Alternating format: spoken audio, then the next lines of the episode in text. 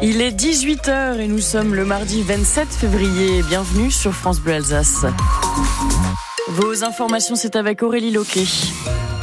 Bonsoir Aurélie. Bonsoir. Rendez-vous à 20h15 sur France Bleu Alsace pour Lyon Racing. Un quart de finale de la Coupe de France de foot dans un contexte pesant côté strasbourgeois avec des supporters qui critiquent les nouveaux propriétaires du club et les conséquences sur le terrain. Face au, Racing, il y a une équipe de Lyon en pleine forme. Bonsoir Luc Drausto. Bonsoir Aurélie. Le défi s'annonce difficile à relever hein, pour le Racing, mais c'est une occasion rare d'atteindre le dernier carré de la Coupe de France.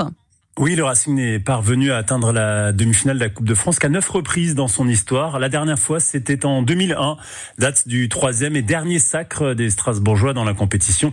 Il y a 23 ans, le Racing avait battu Tiens donc, Lyon en quart, c'était à la Méno 3-0 avec des buts de Johansen, Liuboya et Louindoula, une autre époque. Ce soir, il faudra donc à nouveau éliminer les Gaunes, mais ça s'annonce sacrément compliqué. Au Groupama Stadium, le stade sera plein bouillant avec plus de 55 000 spectateurs qui renaissent à l'ambition. Moribond en première partie de saison, leur OL est en effet transfiguré avec l'arrivée de sept recrues cet hiver.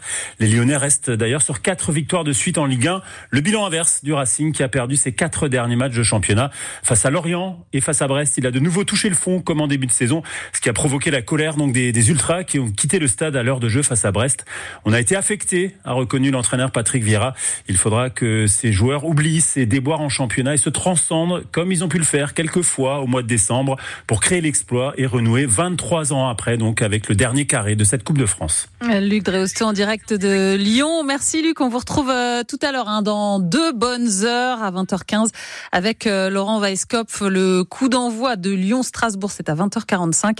Euh, Moïse son forfait. Habib Diarra, lui, est incertain. Les règles changent pour les exposants sur le marché de Noël de Strasbourg. Annonce cet après-midi de la municipalité.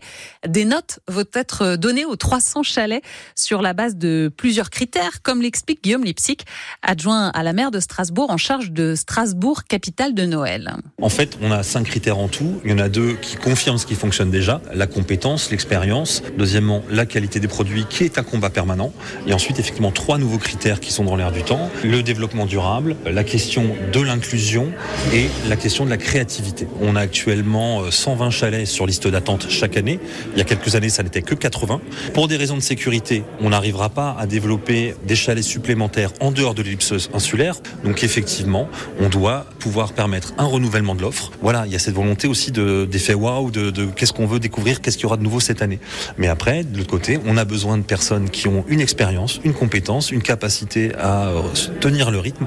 Et donc, effectivement, on, va voir euh, qu'est-ce que ces critères vont pouvoir euh, permettre comme amélioration dès 2025. Guillaume Lipsic, adjoint en charge de Strasbourg, capitale de Noël, le marché de Noël qui ouvrira cette année le mercredi 27 novembre, une ouverture exceptionnellement en pleine semaine à cause de la venue d'Emmanuel Macron le 23 novembre pour les célébrations des 80 ans de la libération de Strasbourg. Les travaux du contournement de Châtenois vont bien pouvoir reprendre dans les prochains jours. La Cour administrative d'appel de Nancy a validé l'accord trouvé entre la collectivité européenne d'Alsace, l'État et Alsace Nature euh, qui prévoit des contreparties environnementales pour euh, reprendre ces travaux euh, dont 90% ont déjà été réalisés. Un séisme en Franche-Comté la nuit dernière, une secousse de 3,8 sur l'échelle de Richter qui a été ressentie jusque dans le sud de l'Alsace. C'est le deuxième séisme dans le secteur en un mois. Le permis de conduire est au menu du Parlement européen à Strasbourg aujourd'hui et demain, et plus précisément l'instauration d'une visite médicale obligatoire tous les 15 ans. Un texte défendu par l'eurodéputé écologiste Karim Adeli et par l'athlète tennis fauteuil Pauline Desrouledes, amputée d'une jambe après avoir été fauchée par un automobiliste de 92 ans. Elle était l'invitée du 6-9 de France Bleu Alsace et elle a échangé avec les auditeurs.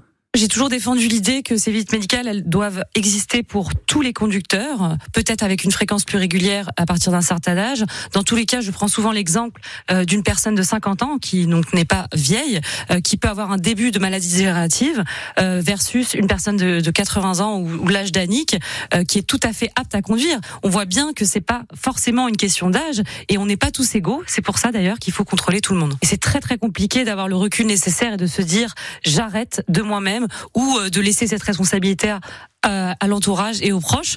Donc c'est pour ça qu'il faut le, le, caractère obligatoire des visites médicales qui invite les gens à se faire contrôler. Je le redis à tous les autres auditeurs qui en doutent, si vous êtes capable de conduire, vous continuerez à conduire. Une interview à en vidéo sur francebleu.fr. Les eurodéputés voteront demain sur le texte. 72 armes retrouvées dans la propriété du Loiret d'Alain Delon ainsi que 3000 munitions. La perquisition a été réalisée la, la semaine dernière chez l'acteur de 88 ans.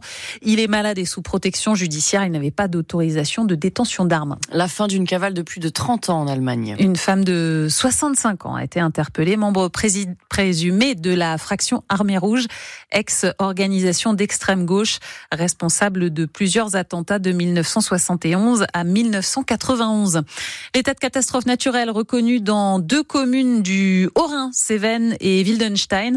Elles ont été touchées par des inondations et des coulées de boue en novembre dernier.